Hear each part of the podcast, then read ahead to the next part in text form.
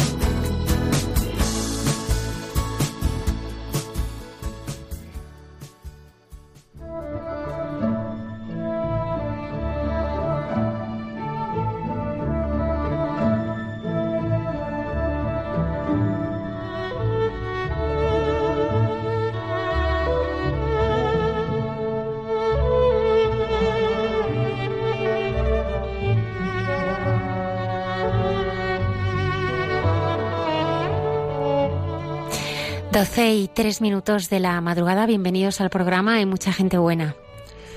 Buenas noches. Queremos conocer en esta noche mejor, no porque ya alguna vez hemos hablado de él, pero queremos conocer mejor a San Rafael Arnaiz, un joven trapense que fallece en 1938, pero que su fama de santidad no ha dejado de extenderse. Entonces vamos a conocerle y vamos a profundizar en su vida. Él será el protagonista de Santos de Andar por Casa con el padre Alberto Rollo. Y estamos celebrando un año santo lauretano, con ocasión del centenario de la declaración por el Papa Benedicto XV, en concreto el 24 de marzo de 1920, de la Santísima Virgen María de Loreto como patrona principal de todos los aeronautas, se decía entonces, ¿no? Hoy pues siempre decimos de la aviación y que engloba un poco todo. Y con esta ocasión hemos querido entrevistar a quien hoy nos acompaña, al padre Urbano Monedero, sacerdote diocesano, y que tras muchos años en misión en Hispanoamérica, actualmente es el capellán del aeropuerto de Barajas. Buenas noches, padre Urbano. Buenas noches. Y también la acompaña Ana, que es coordinadora de vuelo en el aeropuerto de Barajas. Buenas noches. la hermana Carmen Pérez y José Manuel Palome, que en su diálogo entre tú y yo nos hablará esta noche del, sufrimiento. El mundo está lleno de sufrimiento, pero rebosa de personas que lo han vencido y en su lucha descubrieron lo realmente valioso. Tenemos también al padre Miguel Márquez. Sí, él nos trae, bueno, estuvo la semana pasada en, África unos días y bueno, nos trae sus vivencias de allí, especialmente su encuentro con los niños, en los que ha aprendido cómo la humildad es el camino para saber valorar lo verdaderamente importante, la verdadera riqueza en medio de toda aquella pobreza. Lola Redonda está preparada con las redes sociales y damos eh, la bienvenida a Luis Díaz en el control al que eh, hemos echado mucho de menos y esta noche se incorpora para ayudarnos. Buenas noches, Luis. Muchas gracias. Comenzamos.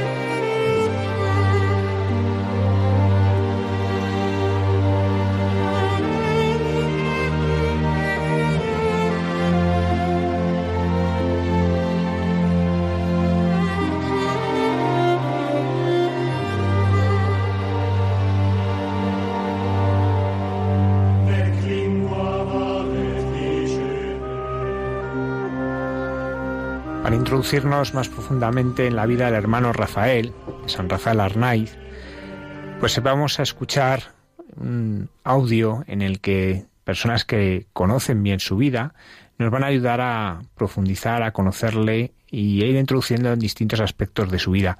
En concreto vamos a poder escuchar a Monseñor Martínez Camino, obispo siar de Madrid, al hermano Antonio María Martín, que es de la Trapa de Dueñas, y a la hermana Ingrid Moore, que está traduciendo algunos de los textos de San Rafael. Y bueno, ellos eh, han tenido una vivencia profunda en este conocimiento del santo que les ha ido marcando, y eso es lo que nos transmiten a través de estas sencillas entrevistas. Rafael pertenece a esa generación de jóvenes santos que, como Teresa de Lisieux y otros muchos, recorrieron un largo camino en poco tiempo. Eran almas jóvenes, creyentes, integrales, hicieron de su vida una ofrenda al amor en vez de una ofrenda al resentimiento y al odio. Y cuando vemos a tantos hombres y a tantos grupos sociales levantar muros de enemistad y resentimiento, resulta consolador volver la mirada hacia este joven que fijos los ojos en la cruz de Cristo hizo de su humilde persona un lugar donde el egoísmo del mundo quedó crucificado.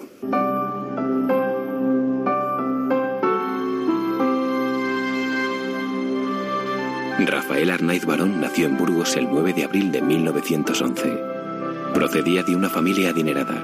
Tenía éxito en todos los ámbitos de su vida. Empezó a estudiar arquitectura y antes de finalizar la carrera, con tan solo 23 años, sintió la llamada de Dios para ingresar en el monasterio cisterciense de San Isidro de Dueñas. A partir de este momento, su vida solo tuvo un objetivo, amar a Dios en el sacrificio y en la renuncia. La profundidad intelectual de sus escritos lo ha convertido en uno de los grandes místicos del siglo XX.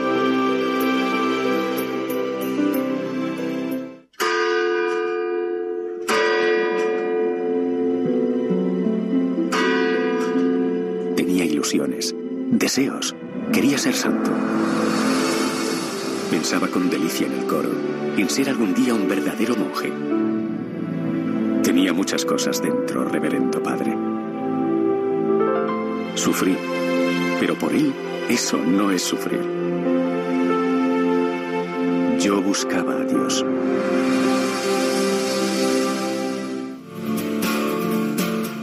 Y lo encontró a través de la búsqueda incesante de la autenticidad interior, del silencio del alma, de la oración y de la plegaria. Pero eso no impidió que Rafael tuviera motivaciones, como cualquier otro joven.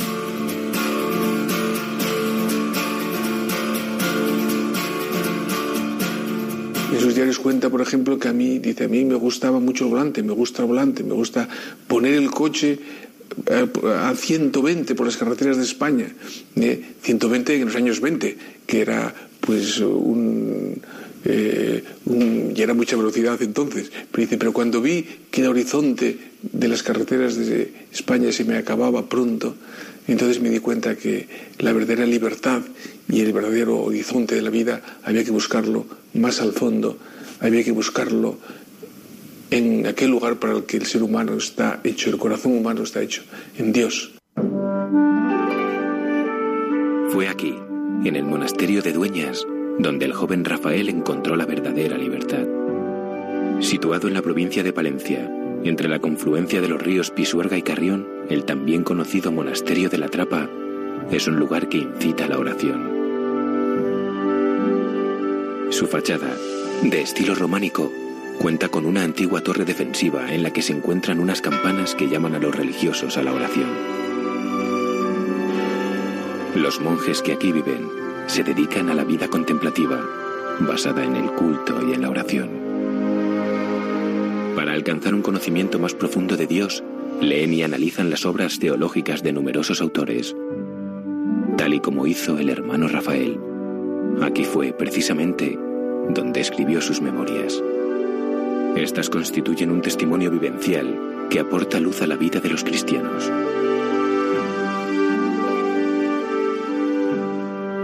Todo cristiano tiene esta raíz de fondo de su existencia, que es el amor a Dios. Es dar libremente a Dios todo lo que Él nos ha dado. Sin esto no hay vocación cristiana y tampoco humana. Me cansan los hombres, aún los buenos. Nada me dicen. Suspiro todo el día por Cristo. El monasterio va a ser para mí dos cosas. Primero, un rincón del mundo donde sin trabas pueda alabar a Dios noche y día. Y segundo, un purgatorio en la tierra donde pueda purificarme, perfeccionarme y llegar a ser santo. Yo le entrego mi voluntad y mis buenos deseos. Que Él haga lo demás. No debió ser fácil para Rafael adaptarse a la austeridad monacal, que tanto contrastaba con su anterior vida de comodidades. el hecho de, pues, pues, de coger una azada, de ver por primera vez las ampollas en su mano, el que no había cogido una azada en toda su vida, pues él diríamos que, se alegraba por un lado, le costaba el hambre que pasaba, el sueño, el poco dormir, pero lo vivía con, una alegría desbordante y él veía a Dios en todo y sentía a Dios muy cerca. Él se encontró como pez en el agua.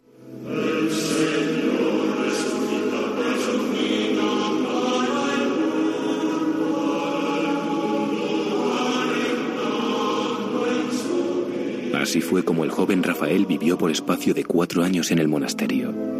Sin embargo, tuvo que abandonarlo en tres ocasiones por sus problemas de salud. Padecía diabetes. La voluntad de Dios le devolvió a aquel lugar por última vez en 1937. Tras una larga lucha con su enfermedad, Rafael falleció con 27 años. Su ejemplo de vida hizo que el Papa Juan Pablo II lo propusiera como modelo a los jóvenes en la Jornada Mundial de la Juventud que se celebró en Santiago de Compostela en 1989. En esa frescura y radicalidad de su vida cristiana es un gran ejemplo para los jóvenes, no solo para los que quieran hacerse monjes o sacerdotes o religiosos, sino para los jóvenes cristianos que sepan dónde está la raíz y la fortaleza de la vida cristiana. Precisamente, una de las causas que impulsó su rápido proceso de beatificación fueron dos conocidos milagros. Uno de ellos, el de Begoña León. Hoy, ella y su hija Laura pueden gozar de un buen estado de salud gracias al santo. Begoña estuvo a punto de morir cuando, poco antes de dar a luz, le diagnosticaron síndrome de HELP, una importante complicación en el embarazo. Y el día, mismo día de Navidad, la entraron unos dolores muy fuertes que, que se veía morir ella misma, ¿no? Y gritando de dolor. Y entonces estaba en el séptimo mes de embarazo. Y, y, entonces llamaron a ambulancia, la llevaron aquí, no sé a qué hospital fue. Una amiga suya rezó a San Rafael Arnaiz Barón para su recuperación. Las oraciones se extendieron hasta la trapa y los monjes se encomendaron a él. Dios escuchó las plegarias. Se recuperó en poquísimo tiempo y ah, hacia finales de, enero pudo salir del hospital y notó que ya no llevaba a la niña en su vientre y entonces pensó pues mi niña se murió Tan pronto pudieron, la sentar en una silla de ruedas y la llevaron allá para que viese a su niña y ella llorando de alegría de que vivía. El segundo milagro conocido fue el de Carmen Argüelles. Un grave accidente de tráfico dañó seriamente su cerebro e incluso entró en coma. Los médicos no albergaban ninguna esperanza para ella. Sin embargo, su madre rezó a una reliquia de San Rafael por la recuperación de Carmen y ella sanó al poco tiempo. San Rafael ya no está entre nosotros, pero su mediación, su espíritu y sus enseñanzas siempre permanecerán vivas. Son muchos los fieles que acuden cada año a la trapa para visitar el convento en el que vivió el santo y venerar el sepulcro en el que descansa su cuerpo.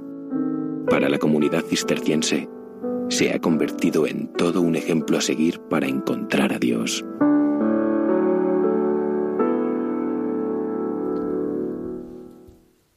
Aquí hablaban de cómo el, hermano Rafael, bueno, cuando llega allí, pues claro, no había hecho trabajos manuales, él era de una familia bien de Burgos, él estaba especialmente dotado para las artes y lo que se le manejaba muy bien era el lápiz, el pincel, él de hecho estudió, empezó estudios de arquitectura.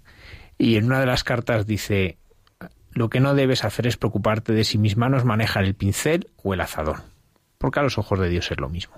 Y de hecho era muy consciente que él no los manejaba muy bien. Y decía, si algún día poder presentarme delante de Dios y enseñándole las manos llenas de callos y sabañones decirlo, Señor, las obras ejecutadas por mí son pobres y despreciables. Mis manos han trabajado mal. Pero Señor, yo lo hacía en tu nombre. Esta conciencia, hermano Rafael, de que de, vivirlo todo para Dios se cuenta pues en, en una anécdota muy bonita. ¿no? Un día él estaba en la capilla solo, había vuelto a la chocolatería donde había estado empaquetando pastillas, ¿no? Había estado haciendo los paquetitos y bueno, estaba de rodillas y le ofrecía su trabajo, ¿no? Decía, pues, pues mis dos horas de silencio, pues empaquetando pastillas de chocolate. Y en un arranque de fervor le dice, Señor, tú estás muy arriba y yo estoy muy abajo.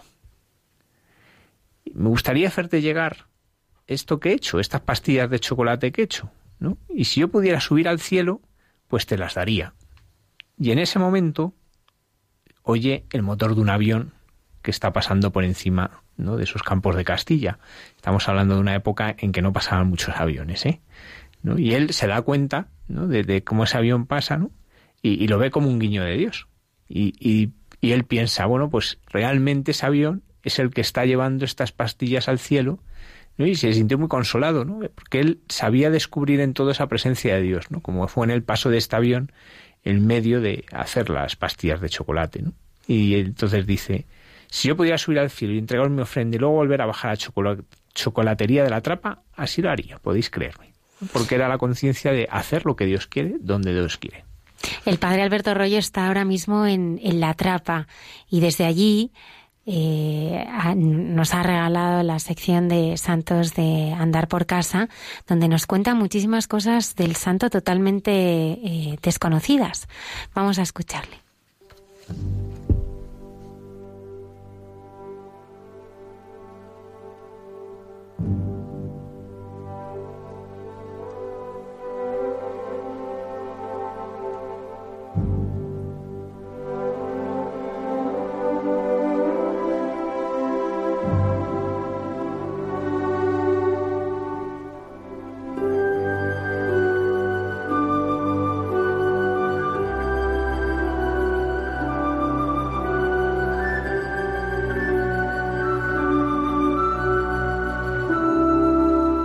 noches a todos los oyentes de Radio María, buenas noches Almudena y a todos los que componéis el programa. En este fin de semana, con mi parroquia, estamos haciendo una convivencia en la trapa de San Isidro de Dueñas, en venta de baños, o lo que mm, oficialmente se conoce como Monasterio Cisterciense de San Isidro de Dueñas, pero popularmente se conoce como la trapa. ¿Y esto por qué? Porque el que más ha popularizado este monasterio ha sido sin duda uno de sus hijos ilustres, San Rafael Arnaiz Barón. Y cuando él vivía, se conocía el monasterio como la trapa, la trapa de venta de baños, la trapa de dueñas, porque en aquella época los monjes que hoy en día conocemos como cistercienses de la estricta observancia, entonces se llamaban trapenses y él habla siempre en sus escritos de la trapa y los trapenses. Pues aquí estamos, en la trapa de dueñas, junto a la tumba del hermano Rafael, y esto nos da ocasión para hablar de este gran santo, joven y gran místico del siglo XX. No en vano fue declarado por el Papa Benedicto XVI uno de los patronos principales de la Jornada Mundial de la Juventud del año 2011 en Madrid. El hermano Rafael, ¿quién fue? ¿Por qué dejó una profunda huella entre los jóvenes, aun siendo monje contemplativo, de modo que se le llega a declarar patrono de la Jornada Mundial de la Juventud? Pues era un joven de una familia acomodada que había nacido en Burgos en el año 1911, concretamente el 9 de abril, de hecho, fue bautizado en la iglesia de Santa Águeda de Burgos, una iglesia muy bonita, y era hijo de un ingeniero, un ingeniero mm, de Montes, de allí, de la ciudad de Burgos, y su madre tenía un gran papel en la sociedad burgalesa de aquella época, además escribía algunos artículos de periódico, era una mujer conocida. Él era el mayor de cuatro hermanos, de los cuales uno de ellos llegará con el tiempo a ser monje cartujo. Tendremos ocasión de hablar de él. Hizo su primera comunión en la iglesia de las Salesas de Burgos y un año después entró en el colegio de los jesuitas que tenían en dicha ciudad. Toda su formación la hará con los jesuitas, sea allí en Burgos, sea cuando su padre, por motivo de trabajo, se traslada a Oviedo, que seguirá estudiando con los padres de la Compañía de Jesús y frecuentando las congregaciones marianas, con lo cual podemos decir que el hermano Rafael es fruto de la espiritualidad de las congregaciones marianas que tanto bien hicieron en su tiempo. Era el modo que tenía la Compañía de Jesús para educar a la juventud qué frutos tan hermosos que dieron. Era un joven normal, un joven mm, alegre, con gran sensibilidad artística que demostró mm, pronto, comenzando estudios de pintura, ya estando en el colegio, incluso eh, como pintaba también, hacía algunos cuadros que luego su madre vendía en distintas eh, iniciativas de caridad, porque la madre era conocida eh, en Burgos y luego en Oviedo por ser una mujer muy, muy caritativa. Ella usaba su influencia social para hacer obras de caridad y esto lo aprendió desde joven también Rafael. Cuando llegó el momento de empezar la universidad, decidió estudiar arquitectura en Madrid y por lo tanto en el año 1929 se trasladó a Madrid a empezar los estudios y allí empezó a frecuentar a sus tíos, los duques de Maqueda, su tío materno Leopoldo y su esposa, en una finca que tenían cerca de Ávila, influyeron mucho espiritualmente porque también con el tiempo su tía, la duquesa de Maqueda, se hará religiosa carmelita descalza. Por lo tanto, vemos que hay un humus espiritual muy profundo en su familia y en su ambiente. Precisamente a través de los duques de Maqueda es como él llegó a conocer la trapa, porque en sus muchos viajes por Castilla le recomendaron sus tíos que visitara el monasterio de la Trapa, que era un lugar especial, un lugar impresionante por la piedad y la devoción de los monjes que allí habitaban. La Trapa de Dueñas había sido fundada por un monasterio francés en el siglo anterior. Eh, sabemos que los monasterios franceses, después de la persecución de la Revolución Francesa, la cual estuvo a punto casi de suprimirse la orden de los trapenses y tuvieron que emigrar, por ejemplo, a Estados Unidos y allí florecieron mm, grandísimamente en el siglo XX y a otros países, pues mm, después eh, empezaron otra vez a crecer los monasterios y a hacer fundaciones en distintas partes de Europa. En España concretamente se hicieron fundaciones como todos los conocemos, en Santander, en Cobreces, en la Trapa de Dueñas y otros monasterios que luego con el tiempo eh, fueron fundando filiales. La Trapa de Dueñas tenía fama desde el principio por la virtud de los monjes que allí habitaban. Había sido un antiguo monasterio benedictino y hacía años que lo habitaban los trapenses.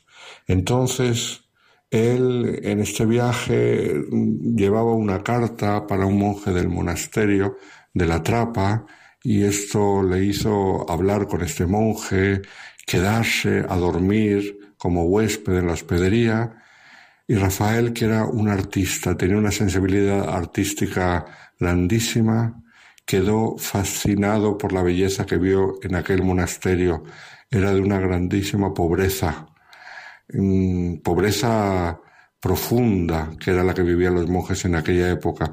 Eran hombres de campo mm, que no se dedicaban a cosas delicadas, ni eran elegantes, ni iban muy bien vestidos, porque según la regla de la trapa de aquella época no cambiaban de hábito nada más que cada X tiempo y dormían con el mismo hábito con el que trabajaban y entonces esto hacía que fuera gente ruda, incluso en su aspecto externo. Sin embargo, le encontré una gran belleza en la trapa. Los cantos gregorianos, la liturgia de los monjes, se quedó prendado. Desde ese punto de vista artístico, por el Señor utilizó esa primera visita a la trapa para engancharle el corazón. Rafael mm, no volvió a su casa ya igual después de la visita a la trapa. Algo le había tocado en lo más profundo de su alma y ya no se quedó tranquilo hasta que fue conociendo la trapa y llegó en el año 1934 a pedir el ingreso en el monasterio de la trapa. Fue una decisión dura porque él tenía una gran carrera y era de una buena familia y tenía muchas posibilidades y era el hermano mayor. Entonces romper con todo eso, con la vida tan dura que llevaban todos los cistercienses dedicados al campo, bajo la lluvia, bajo el sol, con una gran dureza en el modo de trabajar y en el modo de vivir, pues debió ser para él un gran sacrificio y sobre todo para sus padres que esperaban lo mejor de él. Sin embargo, personas de mucha fe lo aceptaron. En el año 1934 pidió el ingreso y poco antes había escrito Me cansan los hombres, aun los buenos. Nada me dicen. Suspiro todo el día por Cristo. El monasterio va a ser para mí dos cosas. Primero, un rincón del mundo donde sin trabas pueda alabar a Dios noche y día, y segundo, un purgatorio en la tierra donde pueda purificarme, perfeccionarme y llegar a ser santo. Yo le entrego mi voluntad y mis huesos y mis buenos deseos, que Él haga lo demás. La vida cisterciense estaba pensada como una vida completamente penitencial, de esas austeridades en la comida, en no comer carne durante eh, todo el año, eso en ningún momento de la vida, solamente para los enfermos, el trabajar duramente en el campo, el no dedicarse a grandes intelectualidades, sino que se buscaba todo lo más duro, porque el Señor había dicho que eh, estrecha es la puerta que lleva al reino de los cielos, y los trapezios lo interpretaban de este modo. Ha cambiado mucho la mentalidad, volviendo después del concilio más a las fuentes de San Bernardo y de los primeros padres cistercienses, de los tres fundadores del Cister, y no tanto al abad de Rance que hizo la reforma de la trapa, pero en, aquel momento, cuando el hermano Rafael conoce este monasterio, la trapa como tal, con sus austeridades, incluso, dicen algunos, un cierto influjo jansenista por la dureza de la vida, estaba en pleno apogeo. Pues eh, entró en el año 34, pero a los cuatro meses, cuando estaba adaptándose a la vida, a la dureza, y sentía la belleza por un lado de la vida trapense y por otro lado las tentaciones, se acordaba del mundo, lo cual a veces le hacía sufrir, a veces pasaba momentos durísimos, se sentía solo, abandonado del mundo. Todo esto lo cuenta en su diario espiritual, que fue lo que le hizo más famoso después de su vida. Pero cuando se iba acostumbrando a esta vida, pues se le manifiesta una enfermedad, una diabetes mellitus, que le hace a la fuerza tener que salir del monasterio porque no tenían modo, según la regla tan austera, de cuidarle a él con su enfermedad en aquella circunstancia y tiene que volver a Oviedo muy a su pesar. Y allí poco a poco se va mm, curando y fortaleciendo hasta pedir el ingreso de nuevo en el monasterio. Pero claro, se dan cuenta que eh, su salud no le permite llevar el ritmo de vida de los demás monjes, con lo cual se le permite entrar, pero solamente como oblato. Oblato era en aquella época pues un monje de segunda clase, porque no hacían eh, la profesión perpetua, solemne, ni tenían los mismos derechos, tampoco las mismas obligaciones.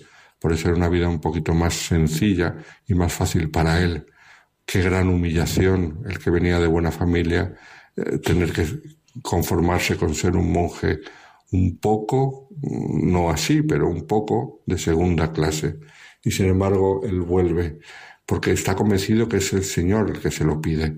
Y, además le hace feliz, porque cuando Dios nos pide una cosa, mm, la voluntad de Dios nos llena el corazón y nos hace felices, con lo cual, en pleno sufrimiento suyo, pues mm, él se sentía feliz. Entonces, Mm, empezará a llevar una vida, pero muy limitada. Necesitaba dos inyecciones diarias de insulina y seguir un régimen alimentario estricto que, que, era muy diferente al que llevaba la comunidad. Aún así tuvo que abandonar el monasterio durante dos ocasiones, una de ellas en el año 36 porque fue llamado a filas por la guerra civil, hasta que fue declarado inútil, por supuesto, por su enfermedad y luego entre febrero y diciembre del año 1937, porque era muy difícil cuidarle en el monasterio en tiempo de guerra. Los monjes jóvenes habían salido llamados a filas, quedaban mayores, no había personal suficiente para atenderle. Y eh, volvió con su familia, pero su corazón lo tenía en la trapa, era como un imán que le llamaba, que le atraía. Y entonces él eh, pues sentía que no podía decir que no. Hay unas cartas hermosísimas con el abad en el que él expresa, por un lado, pues lo que le cuesta pensar en la vida monástica y por otro lado cómo se siente atraído mm, completamente por esa vida y pide volver. La última vuelta al monasterio fue muy difícil. Eh, cuenta en su proceso de canonización que le llevó su hermano y cuando se acercaban a las tapias del monasterio, Rafael le pregunta a su hermano, ¿sabes qué es eso? señalando al monasterio. Y le dice a Rafael, uno podría pensar que es el, eh, que es el cielo, ¿verdad? Pues no, eso no es el cielo, eso es el infierno. Imaginaos lo que le costaba volver al monasterio. Es un poco lo que el Señor experimentó en el huerto de Getsemaní, que pase de mí este cáliz, pero si no puede pasar, que se haga tu voluntad. Entonces Rafael veía que no podía pasar ese cáliz y aceptó la voluntad. Entró unos meses con grandes dificultades y problemas. En, tuvo que pasar casi todo el tiempo en la enfermería con un enfermero que no le entendía y se creía que era un señorito rico que venía ahí a fastidiarles y no entendió la grandeza y la profundidad de este hombre. Rafael que fallece el 26 de abril de 1938, pero justo unas horas antes de fallecer nos deja un ejemplo hermosísimo de su profundidad. Eso lo cuenta un testigo en el proceso de canonización. Estaba que le ardía el cuerpo entero por la fiebre y tenía muchísima sed. Y entonces mm, él, por no molestar al hospedero, ese hospedero que no era especialmente amable con él, se quiso levantar con mucho esfuerzo y acercarse a una fuentecita que había en la enfermería para beber directamente de la fuente. Entonces el testigo que lo vio cuenta cómo él se acercó con un esfuerzo terrible, con un gran sufrimiento, acercó sus labios a la, a la fuente, al grifo, pero no bebió y se volvió con el mismo esfuerzo a su cama. Quiso mm, no ahorrarse ningún sufrimiento hasta el final. Pocas horas después murió. La muerte del hermano Rafael en plena época de guerra pues pasó un poco desapercibida, pero el Señor no quería que su siervo quedase en el olvido, sino todo lo contrario. Con las cartas que él había escrito y su diario espiritual recopilado por su madre, se hizo una primera publicación después de la guerra de los escritos del hermano Rafael. Y empezó a tener tanta fama, tanta fama, que la gente venía a la, tropa de dueñas a visitar su tumba, que no se podía visitar porque estaba enterrado como un monje más en el claustro, era dentro de clausura, Pero la gente se encomendaba a su intercesión y empezaron a recibir gracias y favores mm, del Señor por medio de él y empezó a crecer su fama de santidad, lo cual llevó unos años después a que se comenzase el proceso de canonización que se concluyó, como sabemos, en el año 2009 con la canonización por parte del Papa Benedicto XVI. El hermano Rafael nos deja una lección desde aquí, desde el monasterio de la Trapa, que ojalá no olvidemos nunca. El que tanto sufrió, el que tanto tuvo que esperar poder cumplir su la voluntad de Dios en su vocación, nos dejó esta frase hermosa. Toda la sabiduría nuestra consiste en saber esperar. Ojalá aprendamos esta lección que Él nos dejó, que nos puede venir también. Muy buenas noches a todos los oyentes de Radio María.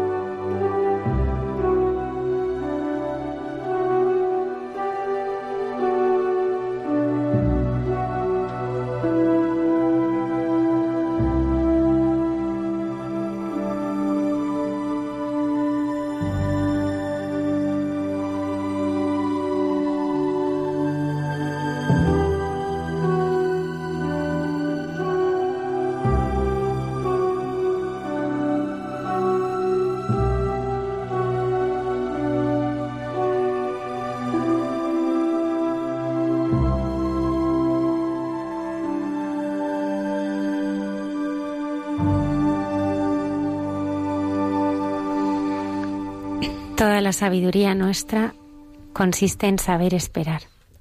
Es que es lo que hizo el hermano Rafael, porque toda su vida fue un constante esperar y, un vivir pues en situaciones de, de, dolor, de sufrimiento, en las que él sabía pues que lo que el Señor le pedía era estar y esperar.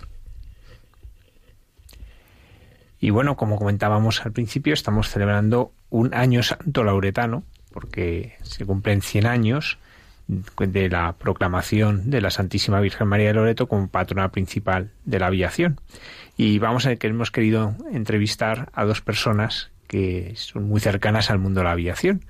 El padre Urbano Monedero, que es sacerdote diocesano y es el capellán del aeropuerto de Barajas, y Ana, que es coordinadora de vuela en este, en este aeropuerto. Buenas noches y bienvenidos. Muy buenas noches. Hola.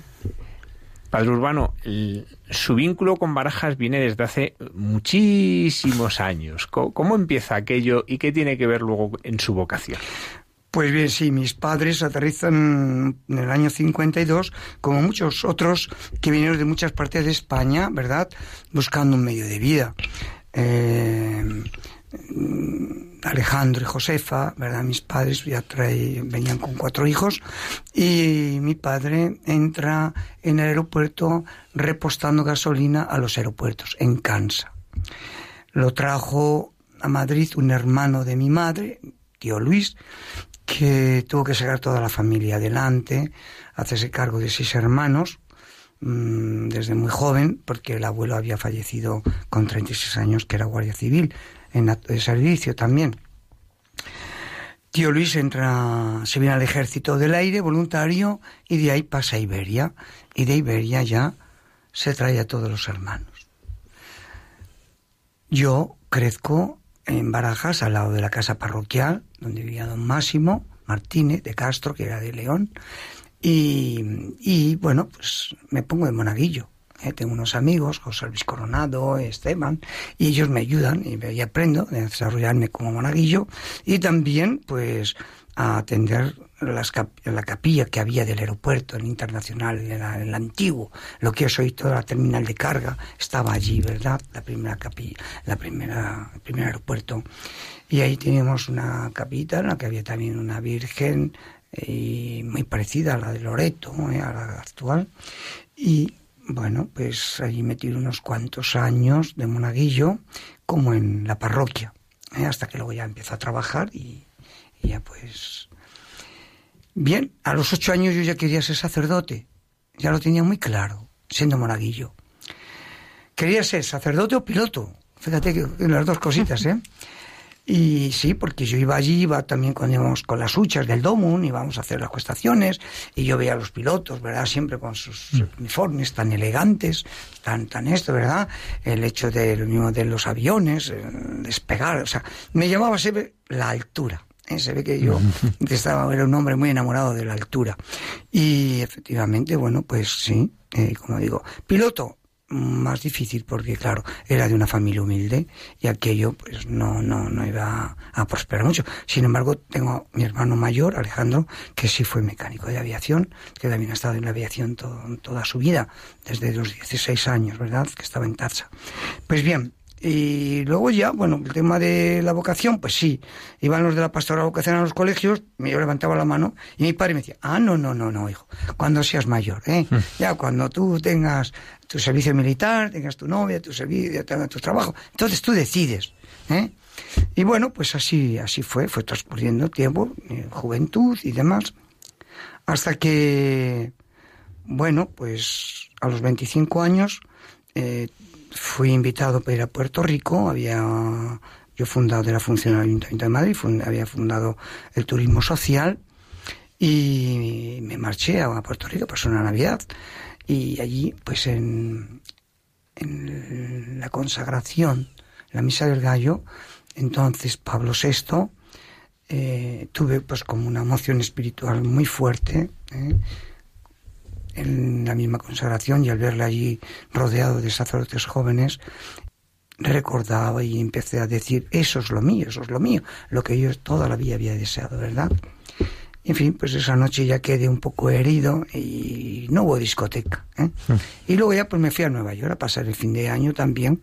Y bueno, pues ahí estuvimos con los amigos, ya regreso a Madrid, a mi vida ordinaria y con mis tareas de, de actividad, hasta que eh, bueno, yo me dirigía con el padre Valentín de San José, eh, ermitaño de Batuecas, padre confesor de la Madre Maravillas, y me dice, bueno, pues ya, yo creo que ya es la hora de que tengas que, que dar el paso.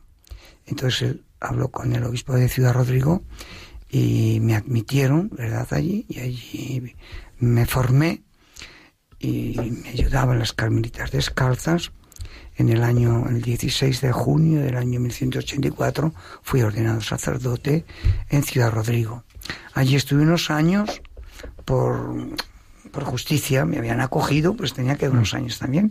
Estuve de formador y de administrador del seminario y luego ya pues cuando llegó don Antonio Ceballos eh, le pedí para ir a hacer estudios de derecho a, que siempre me habían gustado el derecho porque yo antes de irme al seminario me hubiera gustado hacer derecho y entrar en política ¿eh? que estaba que era un mm. deseo mío también no entonces me, sí pues me dejó irme a hacer derecho y estuve en la curia generalicia de los cooperados parroquiales de Cristo Rey estudiando allí y iba al santuario del Divino Amore a prestar mis servicios también verdad y luego tuve una gran ayuda del cardenal Javier, al que yo conocí eh, siendo diácono cuando asistía a las reuniones de rectores de seminarios de España y me ayudó mucho. Y gracias a él dediqué mi tesis doctoral eh, que la hice sobre la diferencia en el código del 18 y del 17 de la, de la formación espiritual pastoral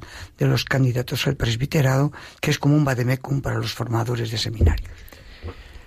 Usted luego ha tenido ese recorrido misionero, pero llega al aeropuerto de Barajas. ¿Qué, hace una capellán en un aeropuerto? ¿no? Porque conocemos lo que hace un capellán en el hospital, eso es muy evidente, pero en un aeropuerto, ¿qué hace un capellán?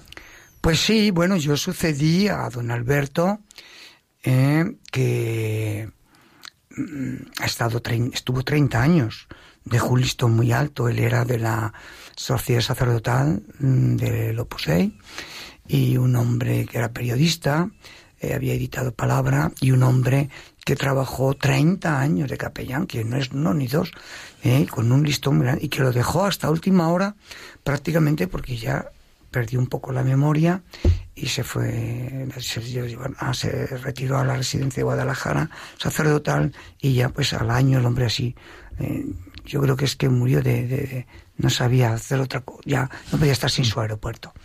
Y entonces dejó el listón muy alto, eh, tengo que decir la verdad, y yo no sé, eh, porque él se tiraba todo el día en el aeropuerto. ¿eh? pero yo pues pues pues no yo me, me, he metido también en otras tareas y bueno empecé a, mis balbuceos y hacer y con mucho cariño porque el aeropuerto formaba parte de mi vida desde la infancia entonces lo he querido mucho cuando me lo propusieron precisamente Gerardo Dueñas me dijo Urbano porque él estaba encargado de las capellanías también pues queda libre la capellanía del aeropuerto ¿Te gustaría ir? Pues claro, cómo no, encantado. Pues para allá que me fui, ¿verdad? ¿Eh? Y entonces yo me acabo de encontrar esta noche cuando hemos llegado aquí. Y yo pues llevo cuatro años ¿eh? en el aeropuerto y muy contento y muy feliz. Eh, yo leí algo muy importante que tenía escrito allí don Alberto. La Eucaristía es el mejor apostolado. Y yo me lo tomé como lema mío también. Habré podido fallar en otras cosas, pero he procurado que la Eucaristía, ¿verdad? Pues dentro de los días, porque claro, luego ya me fui implicando en otras actividades también que tuve que compartir, ya no era solamente el aeropuerto. Y esto pues a lo mejor me ha quitado de que yo he podido dedicarme más. Pero sí que es la verdad que es gratificante hay que me haya hecho en cara, bueno, no es que tú nos has abandonado un poco y te has ido con los pueblos, tal, eso, con otras cosas. Bueno, pues es que la iglesia hoy necesita también muchas manos en muchas áreas y quisiéramos que hace todo más también, ¿verdad? Y yo, pues, eh, creo que el tema de, mm, de la Eucaristía es lo central. Y luego, pues, confesar también, atender a personas que llegan, el trato, pues a lo mejor, pues con personas que, que acuden a pedirte ayuda de un tiempo a de otro, ¿verdad? Y con los compañeros que se acercan por allí, por la capilla también, pues me ayudan, me dan orientaciones y consejos que yo agradezco mucho, ¿verdad? Como es en el grupo de Nani, que tiene que luego hablar a ella también. Padre, frente a la mayoría de los servicios pastorales en el que, bueno, pues se quizá pues se puede tratar con personas durante largo tiempo. Eh, muchas veces en su labor entiendo que tratará con personas solamente algunos minutos, ¿no? ¿Cómo son esos breves encuentros que a lo mejor quizá... Bueno, generalmente, mirad, lo, aunque hay muchos, el aeropuerto tiene 40.000 empleados y pasan diariamente unas 200.000 personas, pasajeros. el año eh, pasado fueron 58 millones de, de pasajeros los que pasaron. 200.000 por 365, verán lo que sale, ¿no? Cada vez más y más y más, porque están las compañías aéreas de bajo coste, entonces cada vez se vuela más, es más fácil volar. Bueno, entonces, pues diríamos que, claro, eh, el tiempo que yo estoy en el aeropuerto, pues a veces pues claro, son personas todas distintas. O sea, puede coincidir alguna que, porque quedas con ella o sabe que viene a misa, ¿eh? que tengo, por ejemplo, un filipino que va a la T4, va todos los días, todos los días, todos los días, a hacer su oración y la misa, y él está en el departamento de, Mm, cortando jamón, que venden ahí jamón serrano, que lo expanden y lo venden, ¿verdad? Pues este muchacho filipino, él va allí todos los días. Luego tenemos otro también, eh, Juan, que está en los servicios de ferrovial, de limpieza también, asiduo, ¿verdad? Que es un hombre muy asiduo. ¿eh? Y tenemos otras personas que de oración permanente, diaria, y muy comprometidos. Entonces ellos pasan y con los que frecuento, veo, y cuento con ellos y formamos un grupo, de, llamo yo grupo de la capilla, al que mando comunicaciones también, ¿verdad? Y como os digo, experiencias, he tenido alguna experiencia que me ha marcado mucho. Yo recuerdo un día un piloto joven, un hombre muy bien puesto, ¿verdad? Muy aparente, así, que extendía sus manos, de rodillas, tendía sus manos hacia el sagrario y decía, Padre, vengo a ponerte en tus manos mi aeronave, mi tripulación, mis pasajeros, cuida de nosotros y llévanos a buen puerto. Y aquello, ¿verdad? Y no lo vi yo solo, había unas personas de la parroquia de San Juan de Rivera que venían, habían venido aquel día conmigo también y que eran señoras y quedaron muy impactadas al ver a aquel hombre joven, ¿verdad?, que, que se expresara de aquella forma. Y luego, pues sí, he tenido momentos en confesiones muy solemnes, ¿verdad?, muy, muy gratificantes para un sacerdote. Nani, tú formas parte de ese grupo de, de, la capilla. Sí. ¿Cómo, cómo fue unirte a él?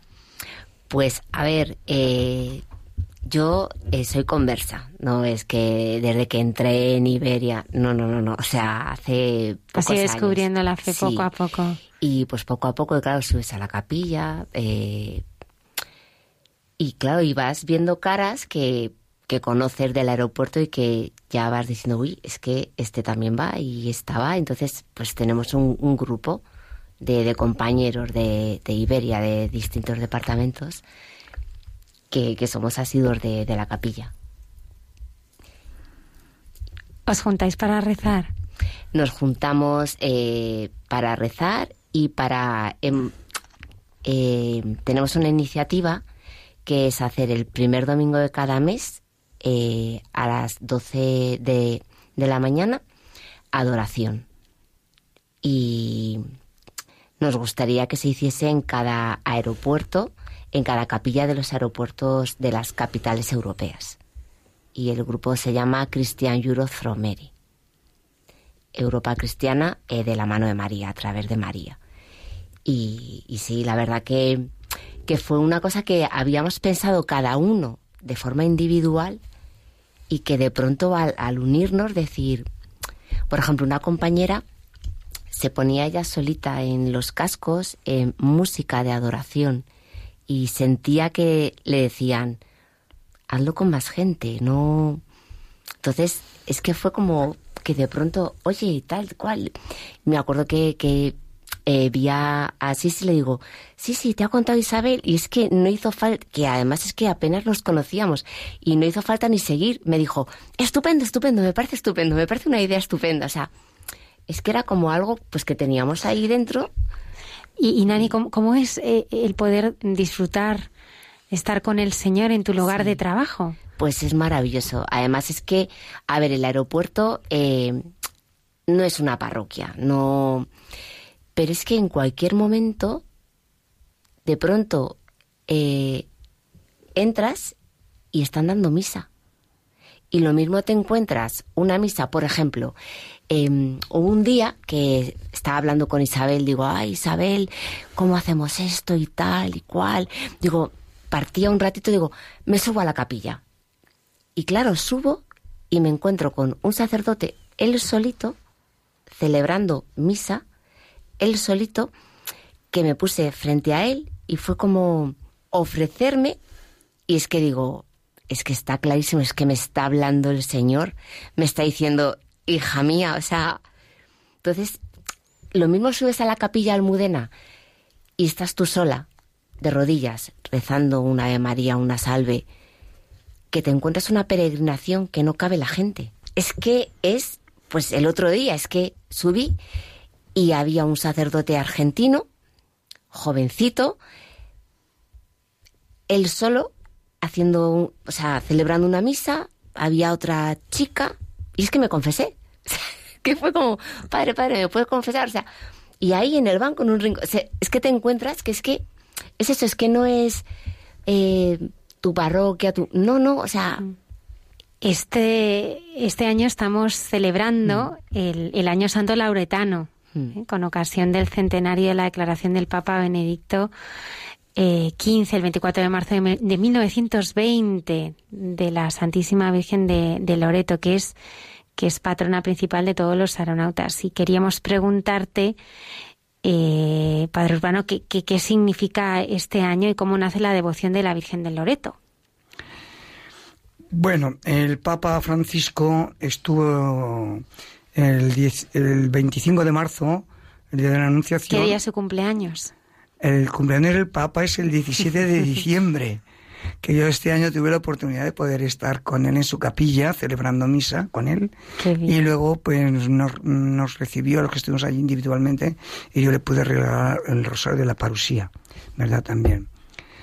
Pues el Papa estuvo el 25 de marzo, entonces anunció, ¿verdad?, también eh, que se iba a hacer este año lauretano. Y a mí me habló más directamente el cardenal Parolín, que vino a España el día 1 de diciembre, eh, que lo recibí las autoridades de la T de la T4 y me dijo que Urbano estarás el 8 de diciembre para la apertura. Digo, algo me han comentado los de la anunciatura, pero no, no tengo mucho conocimiento del tema.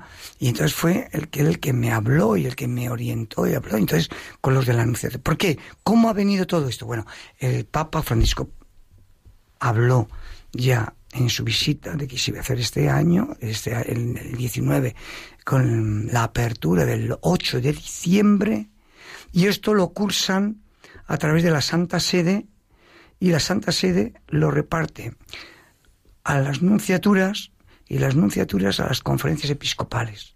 Y las conferencias episcopales lo han ido difundiendo a los, a los arzobispos castrenses y a los aeropuertos, a los a los ordinarios del lugar, ¿verdad? Por eso nosotros, el cardenal Osoro también pidió la, la, la, penitencia para que dieran la indulgencia, podríamos ganar la indulgencia plenaria en las capillas de nuestro aeropuerto y en la parroquia de Nuestra Señora de Loreto de Barajas, que también podemos hablar un poquitín ahí, porque también tiene mucha importancia la parroquia de Loreto de Barajas. ¿eh? ¿Cómo, ¿Cómo surge la devoción a la Virgen de Loreto? Porque es la patrona de la aviación. Pues surge porque el Papa mm, Benedicto XV, el 24, el 24 de marzo del 2000, 1920, eh, que estaba entonces la Guerra Mundial, también todo esto, pues nombró a la aviación, a los aeronautas, ¿verdad? Pues patrona de ellos. ¿Por qué? Pues porque la casita de Nazaret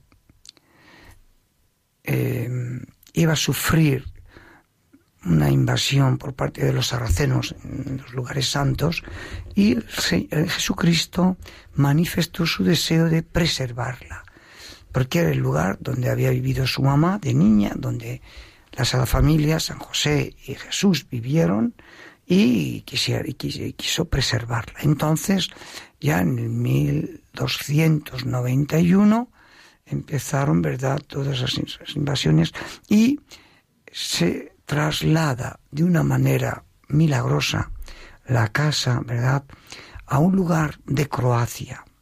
Primero, tuvo varias, según la tradición, y tenemos conocimientos de que esa casa la llevaron los ángeles a tres lugares distintos. También hay otra tradición que luego nos dicen que si fue trasladada, ¿verdad?, en una nave eh, las tres paredes de las que formaba la casa de Nazaret en una nave, en un barco, ¿verdad? Puesto que la familia de Ángelis de Ancona estaban emparentados con el emperador de Constantinopla de aquel entonces. Entonces, puesto que eh, la casa ha sido llevada por los ángeles, los aviones vuelan, se elevan al cielo, pues también se considera como... ¿Por qué? Pues porque este culto se está dando a la Virgen ya ocho siglos, no es ahora. Desde el 1200, casi 1300, pues se le está dando culto a la Virgen desde aquellos lugares. Eh, la última, donde tiene la sede ahora, eh, en Ancona, allí pues eh, la Virgen se le curó milagrosamente a un sacerdote del lugar y le dijo, eh, quiero que me construyas una capilla y quiero manifestar también que aquí está la casa de Nazaret. Y este sacerdote, a raíz de su curación milagrosa, lo empieza a difundir, ¿verdad? También. Y es donde empieza ya el culto a, la casa del santuario. Eh, padre Urbano, ¿cómo ha sido su relación con la Virgen? Porque entendemos que todo esto y, este proyecto tan, tan bonito es también fruto de una llamada, ¿no? de, y una llamada que, que, seguramente has tenido. Yo tenía, mm, ya lo he dicho en algunas ocasiones, pero mira, hay algo que es un secreto. Y es que yo de niño, cuando yo era monaguillo, la ermita de Barajas estaba en descampado. había construcción, pero había un trecho ¿eh? bastantes metros, ¿eh? cientos de metros, y, y yo por la noche caminaba, escondía mis zapatos y me iba de pie, descalzo, a rezar a la Virgen y hacer la compañía y a Jesús Nazareno. La Virgen me ha llevado de su mano, a pesar de mis pecados, a pesar de mis cosas humanas, de una manera providencial, como lo hizo siendo seminarista en mi peregrinación a Fátima. Le pedí autorización a mi obispo para hacer algo que se me ocurrió. Y te vas a ir solo, no se lo vas a decir a otro compañero. No, porque esto no, no puedo meter a otro compañero en este tema, es un tema de que no se puede meter a... Y me fui sin dinero y sin comida a Fátima, a pie. Entonces, unas experiencias maravillosas. Y fui hasta Coimbra para ver a la hermana Lucía pero claro, ¿quién era yo? Un seminarista, un hombre pobre, ya pobre con tantas visitas. Y entonces no pude verla. Me fui a Fátima, estuve allí dos días y ya pues me volví luego en esto porque iba a ayudar a una familia a trabajar en el campo. De aquella experiencia yo quería saber cómo se trata a los pobres y quería experimentar esto. Entonces, la Virgen me ha ido protegiendo, pero también he tenido que roer eh, a veces eh, los sinsabores eh, de la cruz. Pero ella me ha protegido en mi sacerdocio muy especialmente, a pesar de, momentos difíciles. Y cuál no sería mi sorpresa que una vez organizo una peregrinación a Fátima con feligreses de Barajas y me encuentro, sin saberlo, con el Papa Juan Pablo II y con la hermana Lucía. Yo no tenía credenciales, no había, ni sabía que estaban allí. Entonces le dijeron a mis vosotros iros y buscar un lugar, yo voy a ver si me puedo revestir. Fui cruzando todos los controles y nadie me dijo nada, ni nadie me dijo nada. Entonces, pues me revisto, me revisto, me pongo fila, pum, pum, pum, pum, y me colocan delante del Papa. Y termino la Eucaristía y me fui en busca de la hermana Lucía. Y fijaos también que hemos tenido mm, algo muy importante, que en mi viaje que he hecho ahora, que he llevado la imagen de la Virgen de Loreto a Miami y a Costa Rica, que el delegado pontificio pues como nuestro aeropuerto de Madrid es emblemático, puesto que es el más importante en cuanto a la cuestión religiosa, porque es el que tiene tres capillas del mundo. No hay otro aeropuerto en el mundo con tres capillas, nada más que el nuestro. Entonces, eh, coincido con la fiesta de Santa Jacinta también, del de día 20, que estuve también eh, con la Virgen, ¿verdad?, recorriendo América, ¿no? Y, y por eso digo que siempre he estado muy vinculado a Fátima y yo he relacionado muchísimo Fátima con Loreto. 1917, las apariciones de la Virgen de Fátima a los tres pastorcitos. 1920, la proclamación de la Virgen de Loreto como patrona de la aviación. O sea que hay una reacción estrechísima porque estaba la Primera Guerra Mundial, Rusia, la gran preocupación de la Virgen también, ¿eh? y por supuesto, eh, pues todo, todo el tema. Entonces, a los aviones se les llamaba las casitas mecánicas, volantes, las casitas volantes, ¿no? Y como os digo, entonces eh, yo le tuve una, una, conversación con la hermana Lucía y ella me entendió porque ella sabía español, claro, castellano. Ella había estado en Galicia también, en su convento de Carmelita, ¿verdad? Entonces, tuvimos un diálogo muy íntimo, que eso queda ahí reservado, ¿verdad? Y, por eso digo que, bueno, la, la, Virgen pues me va llevando, me va llevando a sus caminos. Yo me dejo querer, me dejo querer por ella. ¿eh? Y lo que sí le digo es que no tenga miedo nunca a nada y que esté dispuesto a pagar el precio que haya que pagar, ¿verdad? Y ahora pues sabemos que momentos a veces no fáciles que eh, se avecinan. El, un día en Roma me, me, pidió el capellán don Giovanni, que es el delegado pontificio para el año lauretano, que le supliera que yo celebrara misa allí a sus feligreses de la capilla del aeropuerto. Y, había unos textos, algo parecidos también. El, día de San Vicente, mártir, estuve allí. Y yo hablé del martirio. Vicente español, Vicente de Valencia también, ¿no? Que era de Huesca. Sí, que murió en Valencia. Y que murió en Valencia. Entonces hablé con él, o sea, hablé del tema del martirio, ¿verdad? Y yo le decía eso que también que, que no sabía lo que nos podía esperar, pero que estuviéramos siempre decididos y dispuestos a lo que pudiera venir. Que ese es el seguimiento del Maestro y de María, Reina de los Mártires. Padre Urbano, en este año santo lauretano, una persona que dice, y bueno, ¿cómo se participa en un año santo eh, si uno no tiene previsto ir a un aeropuerto, si uno no tiene... ¿Cuál es la manera que una persona podría unirse a este año santo? Bueno, eh, tenemos en las capillas puestos ya el cartel, ¿verdad? Eh, el júbilo lauretano y ahí pues se puede llegar a ganar todos los días la indulgencia plenaria también, como en las parroquias eh, de Loreto de Barajas y las que el Papa ha dicho también, porque pensemos que este año lauretano no solamente es para los aeropuertos, el Papa quiere que se haga extensiva a los ancianos, a los enfermos, a los jóvenes, a los niños y a los matrimonios, a, todos en definitiva. ¿eh? Entonces se está dando muchas facilidades a este tema también y se está haciendo difusión, estamos intentando y la Virgen ya se encargará ella poco a poco de ir dando, ver que ella verdad sabe llegar a todos los rincones.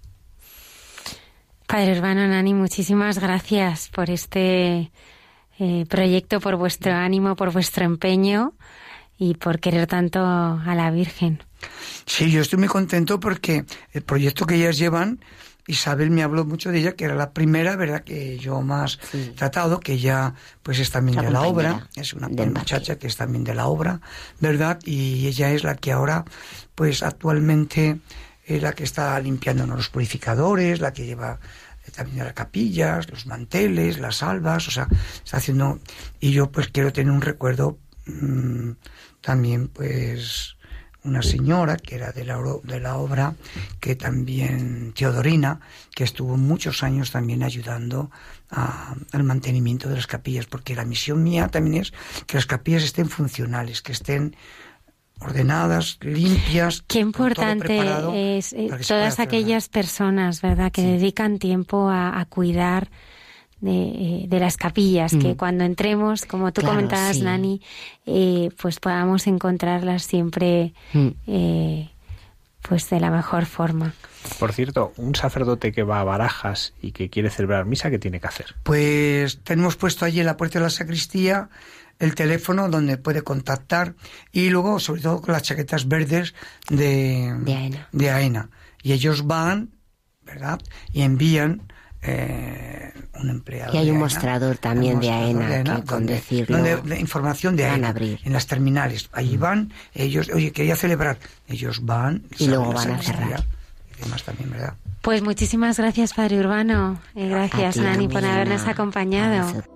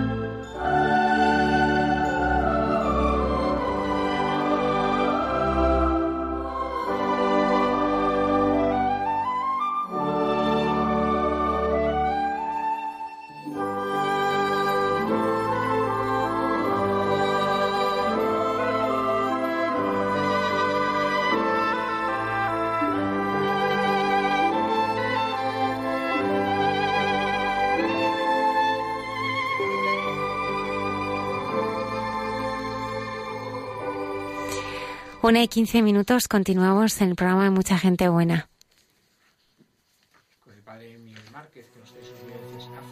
Que une también ¿no? con esta experiencia mariana, porque nos va a recordar cómo María ha elegido el último lugar y por eso nadie se lo puede quitar.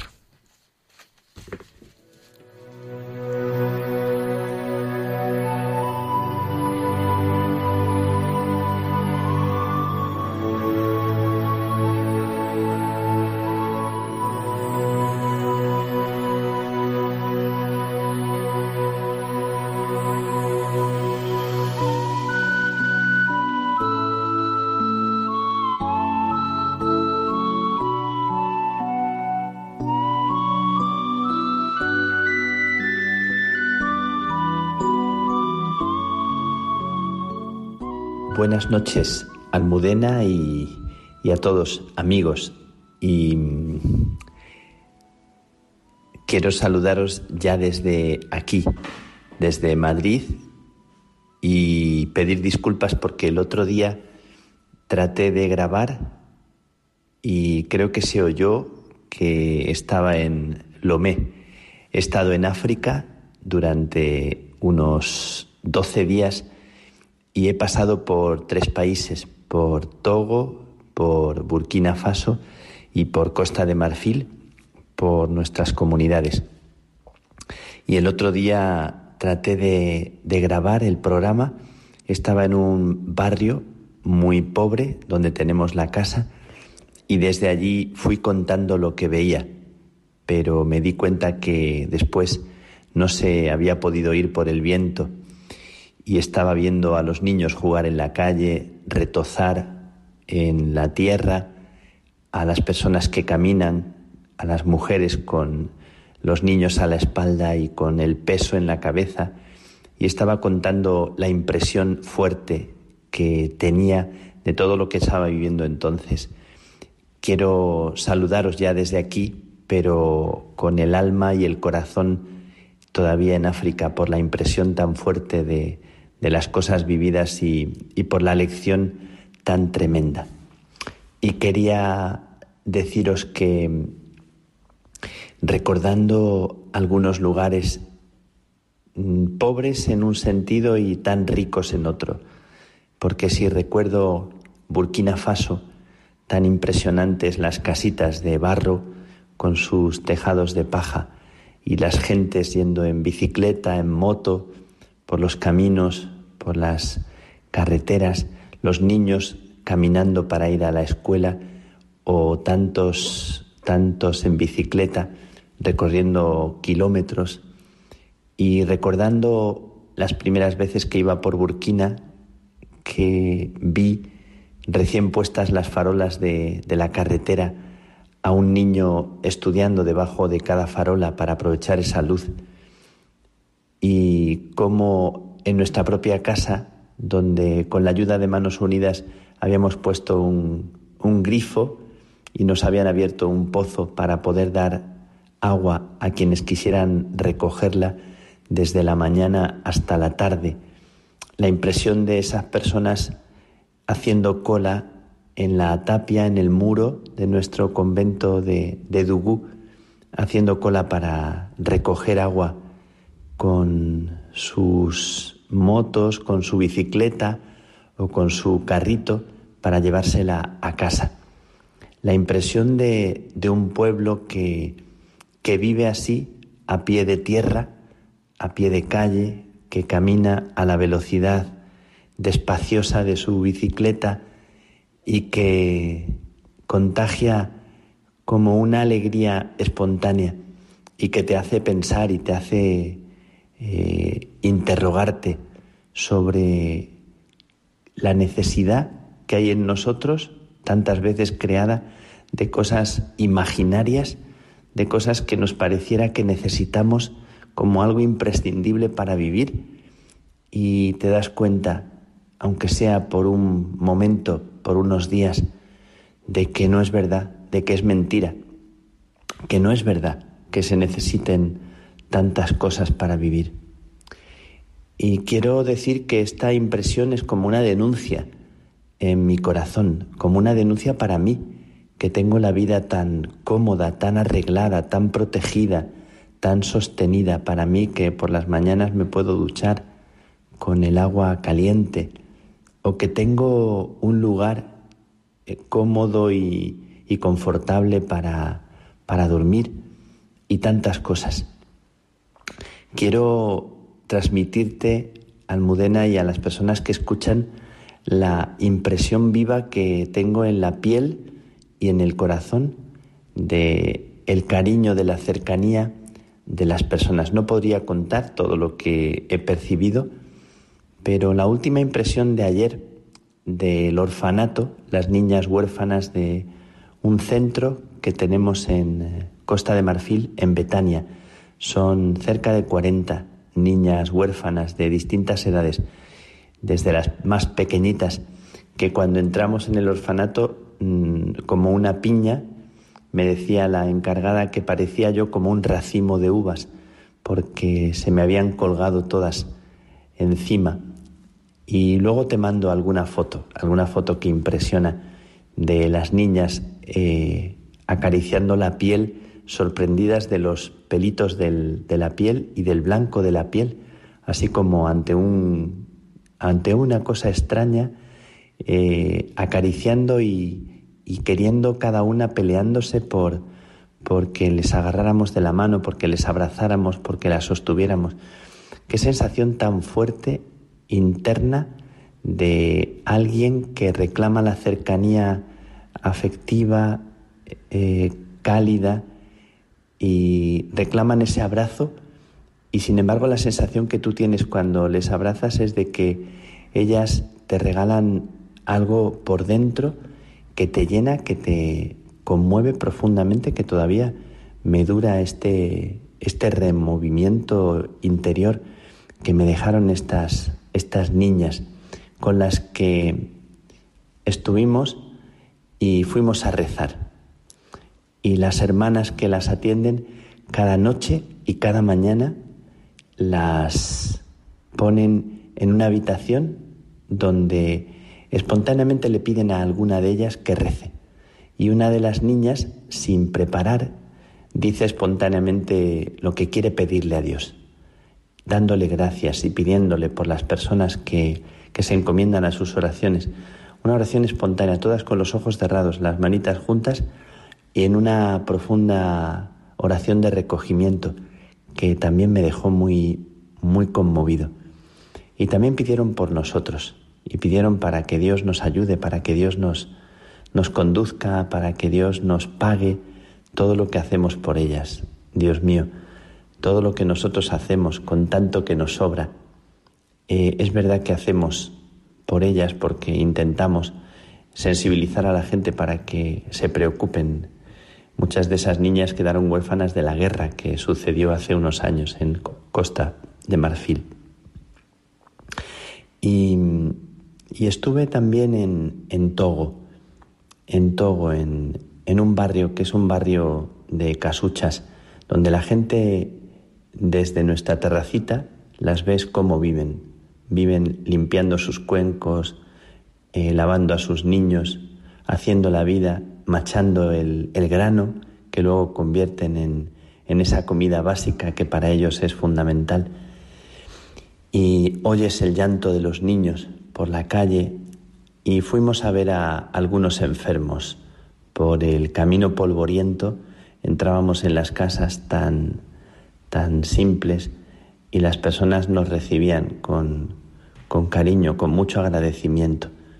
Cuando les bendices, cuando le pides a Dios que les bendiga delante de ellos, profundamente responden amén como el mejor regalo que se les puede hacer, esa bendición y esa cercanía que ellos agradecen tanto para, para seguir teniendo la vida como abierta a Dios. Y estuvimos en oración delante del Santísimo un día durante una hora y me conmovía a los niños que estaban también de rodillas el ratito que estábamos nosotros eh, y que se sentaban, que se recogían y las mamás y los papás que estaban allí en silencio, aprendiendo a hacer silencio delante del Señor y pidiéndole que, que bendiga la vida en medio de tanta miseria y oyes las risas y los llantos de los niños que disfrutan de las cosas más pequeñas. Las misas, como te puedes imaginar, las misas en allá, en los distintos lugares donde estuvimos, están llenas de una vida que te pone los pelos de punta. Cuando cantan, cuando vibran de tal forma, cuando suena una canción de ofertorio o antes de la comunión y tú celebras la Eucaristía y, se te cuela también hasta lo más profundo la oración alegre y gozosa y sientes que hay una familiaridad con personas con las que no has estado nunca hasta ese momento y sin embargo estás celebrando algo que, que es profunda comunión.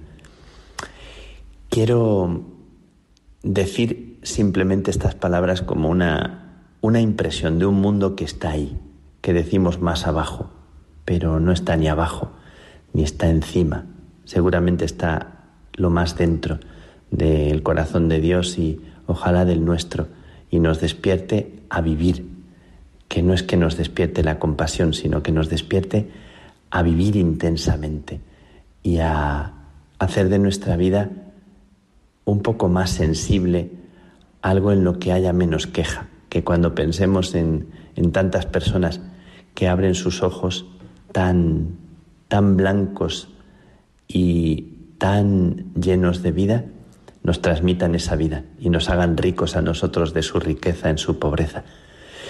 Visitamos un colegio de niños, de 700 niños de una escuelita, la Petite Teresa, y también eh, preciosa la, experiencia de, de estar con los niños y vernos rodeados de ellos y sentirnos también agasajados por su saludo por su palabra, por su bienvenida, por su agradecimiento simplemente por estar allí. Bueno, es verdad que da la impresión mientras digo todo esto que, no digo apenas nada, pero las imágenes, las fotos que te voy a enviar transmiten tanto que, que quiere ser como una inyección de vida para, para nosotros. Qué mundos que parecen tan lejanos, tan exóticos, que nosotros a veces añoramos o quisiéramos visitar como si fueran eh, mundos de una aventura a un país que miramos por fuera y que sin embargo es tan nuestro si lo miras desde el corazón. ¿Cómo, cómo poder vivir nuestra vida sintiendo que somos uno? Sintiendo que toda esa vida y esa realidad es también la nuestra ¿Cómo pedirle a Dios que nos, nos haga más justos, más sencillos, más humildes, más no arriba sino abajo? Decía Isabel de la Trinidad que, que María es una mujer que ha ocupado un lugar tan bajo que nadie se lo va a quitar. Fíjate qué bonito. Ojalá ocupáramos el lugar más bajo, el lugar de la tierra, el lugar de la humildad, el lugar donde cualquier persona sintamos que no está por debajo de nosotros ni por encima, sino que sintiéramos que es un hermano, que es una hermana. Ojalá todo el mundo hubiera tenido la oportunidad que he tenido yo de visitar esos lugares, de dejarse abrazar por las niñas huérfanas del orfanato de Betania, de Avillán, o hubiera podido dejarse abrazar de, de los muchos, de las decenas de niños en el colegio de la Petite Teresa o hubiera podido dejarse abrazar por los niños pobres de las calles llenas de polvo de Lomé o hubiera sentido el saludo alegre de los niños que salen de la escuela en de Dubú o de los que van al colegio por la carretera infinita llena de agujeros de, de.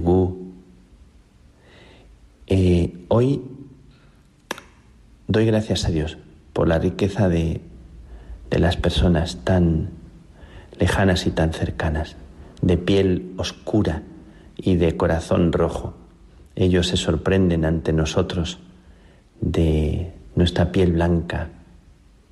Tubabu, dicen en, en Burkina cuando ven un blanco y nos miran sorprendidos y sonríen.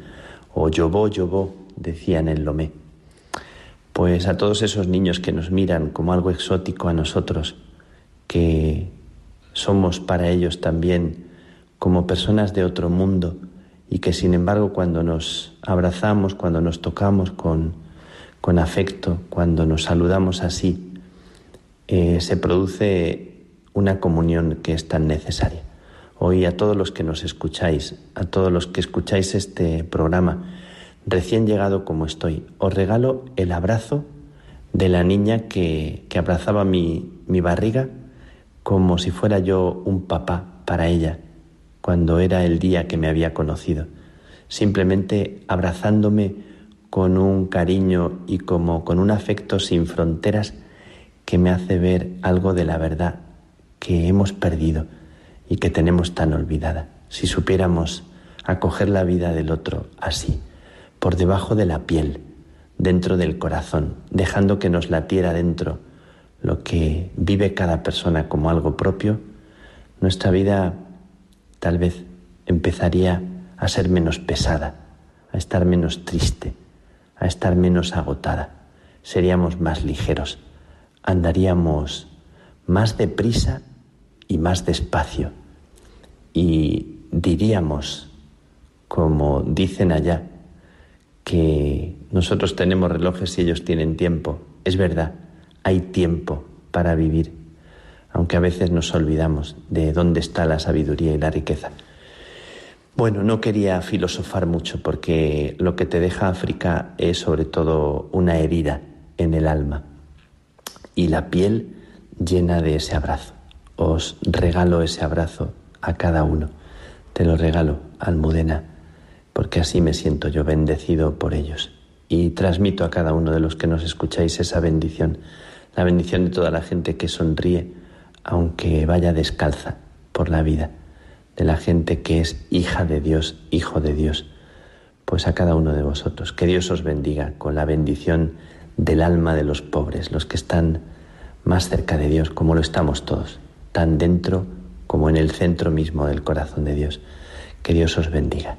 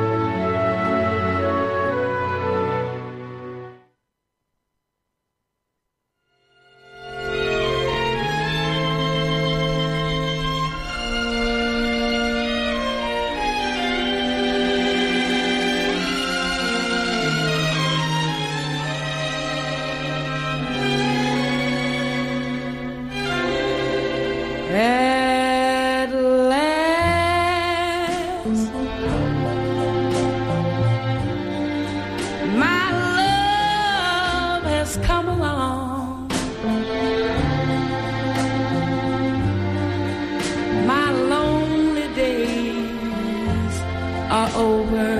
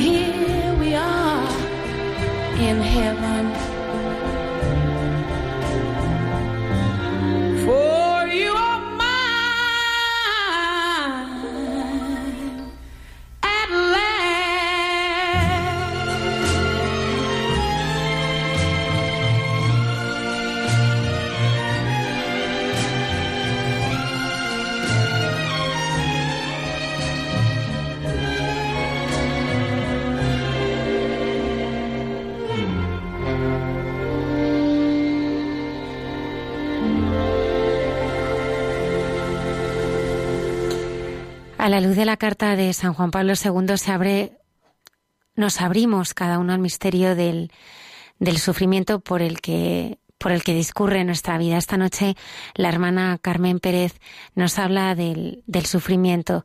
El mundo está lleno de, de sufrimiento, pero rebosa de personas que lo han vencido y que en su lucha han descubierto que el sufrimiento es muy valioso. Música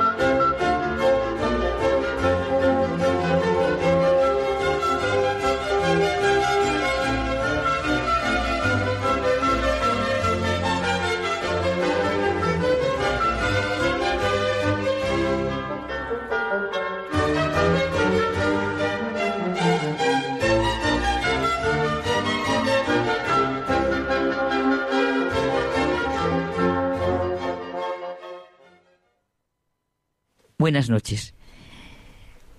Ya estamos en nuestro rato de intimidad, en este programa de Hay mucha gente buena. A estas horas desnortadas. A estas horas desnortadas. Y hoy, José Manuel, vamos a dedicar un rato al sufrimiento. Verás, a la luz de la carta de San Juan Pablo II, se abre uno al misterio del sufrimiento por el que discurre nuestra vida el valor salvífico del sufrimiento. La alegría deriva del descubrimiento del sentido del sufrimiento. Solo a la luz de la redención del Hijo de Dios, que en su naturaleza extrema la experimenta hasta el extremo, se puede abrir uno a lo valioso del sufrimiento. La larga enfermedad y la muerte de San Juan Pablo II, de la que bueno, fuimos testigos todos los que son tan mayores como yo, el mundo entero nos lleva de la mano a leer esto que él mismo había escrito en su carta.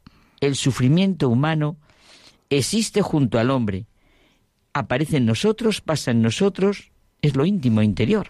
Es verdad que, que el sufrimiento, sin ser capaces de entenderlo, eh, se intuye que tiene un sentido desde el plano cristiano. Porque claro, si el mismo Hijo de Dios pasó ese tránsito de dolor, tiene que tener un sentido. Un sentido, no puede ¿para ser qué? gratuito, Exacto. ¿no? Entonces, eso, insisto, sin, sin ser capaces de entenderlo, Justo. podemos intuir Es un misterio como es la vida y la muerte. que algún sentido verdad. tiene que tener que se nos escapa, ¿no? Es verdad. Fíjate, eh, no sé si tú has oído hablar de Helen Keller. No. Bueno, ella, primero digo la expresión que dijo que es la que me ha llevado y por eso la cito. El mundo está lleno de sufrimiento, pero rebosa de personas que lo han vencido y en su lucha descubrieron algo valioso. Es precioso, ¿eh? Es su propia experiencia, ¿sabes? Nos la comunica. Mira, ella lo vivió en su propia carne. Helen Keller tuvo una maestra, Anna Sullivan.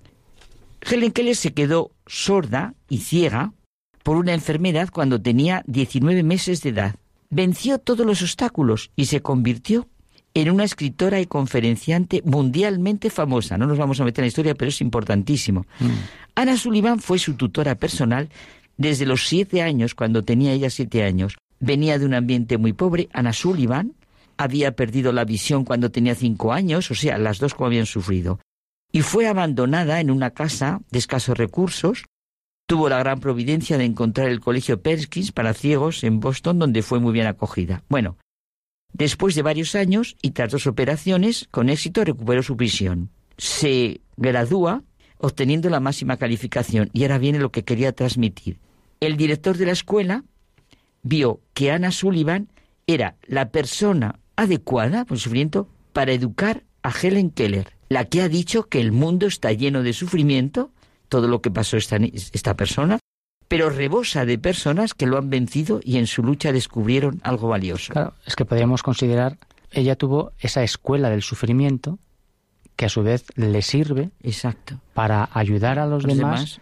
no solo a sobrellevarlo, sino también a, A vivirlo, superarlo. a superarlo y como algo valioso. Y, y eso, fíjate que eso es una característica propia del cada día. ¿eh? Del día a porque, día. Porque en realidad, eh, mm, hasta en lo más mínimo, para que tú puedas ayudar a alguien a superar, aunque sea un pequeño obstáculo, necesitas haberlo vivido. Es que si no es imposible, porque no eres capaz de entender lo que le pasa. Oye, por eso nos gusta tanto aquí en Hay mucha gente buena, que los testimonios que se dan y cómo el sufrimiento cambia la vida, le abre un nuevo horizonte, se abre a los demás, aprende a mirar y a mirarse. El sufrimiento, lo que tú decías, como en Cristo es vencido por el amor, solo Cristo nos hace entrar en el misterio y nos hace descubrir el por qué y el para qué en la sublimidad del amor divino. Descubrir lo valioso, José Manuel, es que es el gran horizonte de la vida. ¿No es realmente esto lo importante para lo que merece la pena vivir? Educarnos en esta dinámica de lo valioso, pues nada, un gran horizonte de nuestra vida. Y yo creo que nos ayudan muchísimo afirmaciones de Cristo en el Evangelio. Sí, como por ejemplo la de el que no carga con su cruz cada día y me sigue no es digno de mí. Y yo te digo el cada día porque la cruz no es solo una cruz que tienes una vez, no, la cruz la tienes todos los días, porque las cruces son a veces grandes en la vida y a veces son pequeñas cada día. Exacto. Y tienes, eh, mm, pues hoy que es que tienes Es mucho una más situación... difícil vivir, es verdad. Claro, entonces, fíjate que eh, en uno de los dos evangelios, no recuerdo ahora cuál, dice, carga con su cruz cada día y me sigue. Me sigues. Podemos ahí sacar esa enseñanza mí, también, ¿no? decir, es. cada día, es decir, no Cada tiene que ser la gran cruz, sino la cruz de cada día. Oye, y luego, eso que hemos comentado tú y yo, aquí ya en el programa que las hemos comentado, las bienaventuranzas. Es una maravilla, porque las bienaventuranzas quiere decir que es bienaventurado. Me encanta lo que has dicho. Eh, Es que es la verdadera llave para abrirnos a la fuerza y a la riqueza de lo que es nuestra vida, encontrar, como tú has dicho, lo valioso en cada momento. Y yo creo que la mayor posibilidad de verdad nuestra está en eso. Vivir abriéndonos a lo que es valioso. Todos conocemos a personas eh, que viven cambios importantísimos en su vida como consecuencia de haber sabido afrontar una desgracia. Personas que han descubierto en, en su lucha y esfuerzo por superarse rasgos de los más positivos de su personalidad. Es verdad, yo creo que eso no hay nadie. Es encontrar la vida que dice Jesucristo se ve claramente en lo que tú has dicho, en la valoración que uno hace de sí mismo y en las relaciones con los demás y en la visión de la vida, del sentido de la vida. Mm, Es un hecho, la afirmación de Jesús. El que encuentra su vida, la perderá. Y el que pierda su vida por mí, la encontrará. Y luego hay otra afirmación de Agustín de Hipona que me gusta mucho, para acabar. Nos has hecho Señor para ti y nuestro corazón está inquieto hasta que repose en ti. Y luego, a ver si te ha gustado lo de Helen Keller. El mundo está lleno de sufrimiento, pero rebosa de personas que lo han vencido y en su lucha descubrieron algo valioso. Pues mira, con estas tres afirmaciones nos podemos ser a vivir, como tú has dicho, las circunstancias y situaciones concretas de la vida. Hay un lema de Pascal muy bonito. El hombre supera infinitamente al hombre. Y que somos seres en tensión, en el sentido más rico y positivo de la palabra, con todo lo que implica. O sea, que a vivir nuestra vida descubriendo lo valioso, cada Hasta- día. Hasta la semana que viene. Hasta la semana que viene.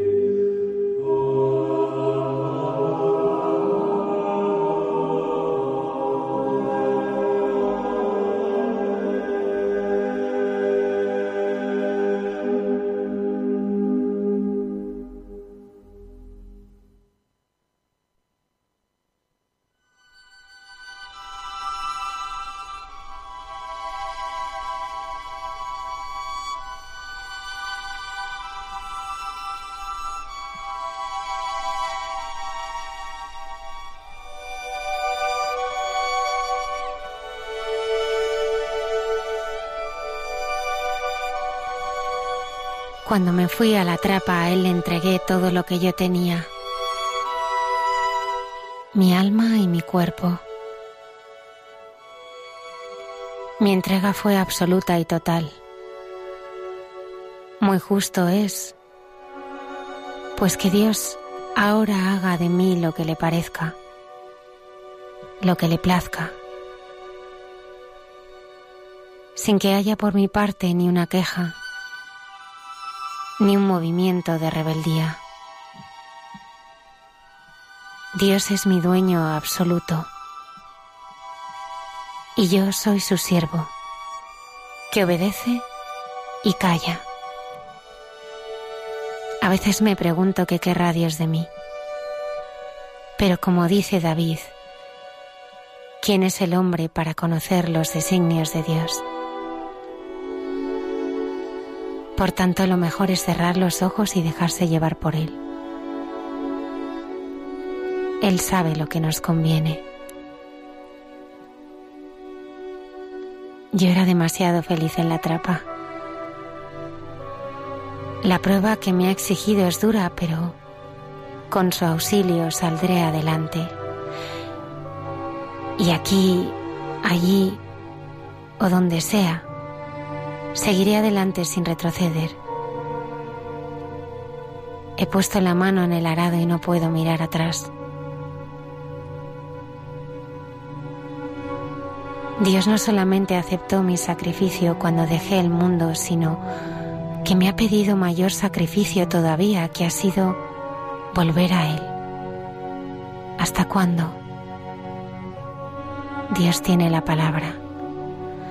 Él da la salud y Él la quita. Los hombres nada podemos hacer más que confiar en su divina providencia sabiendo que lo que Él hace está bien hecho aunque a primera vista a nosotros nos contraría en nuestros deseos, yo creo que la verdadera perfección es no tener más deseos, sino que se cumpla su voluntad en nosotros.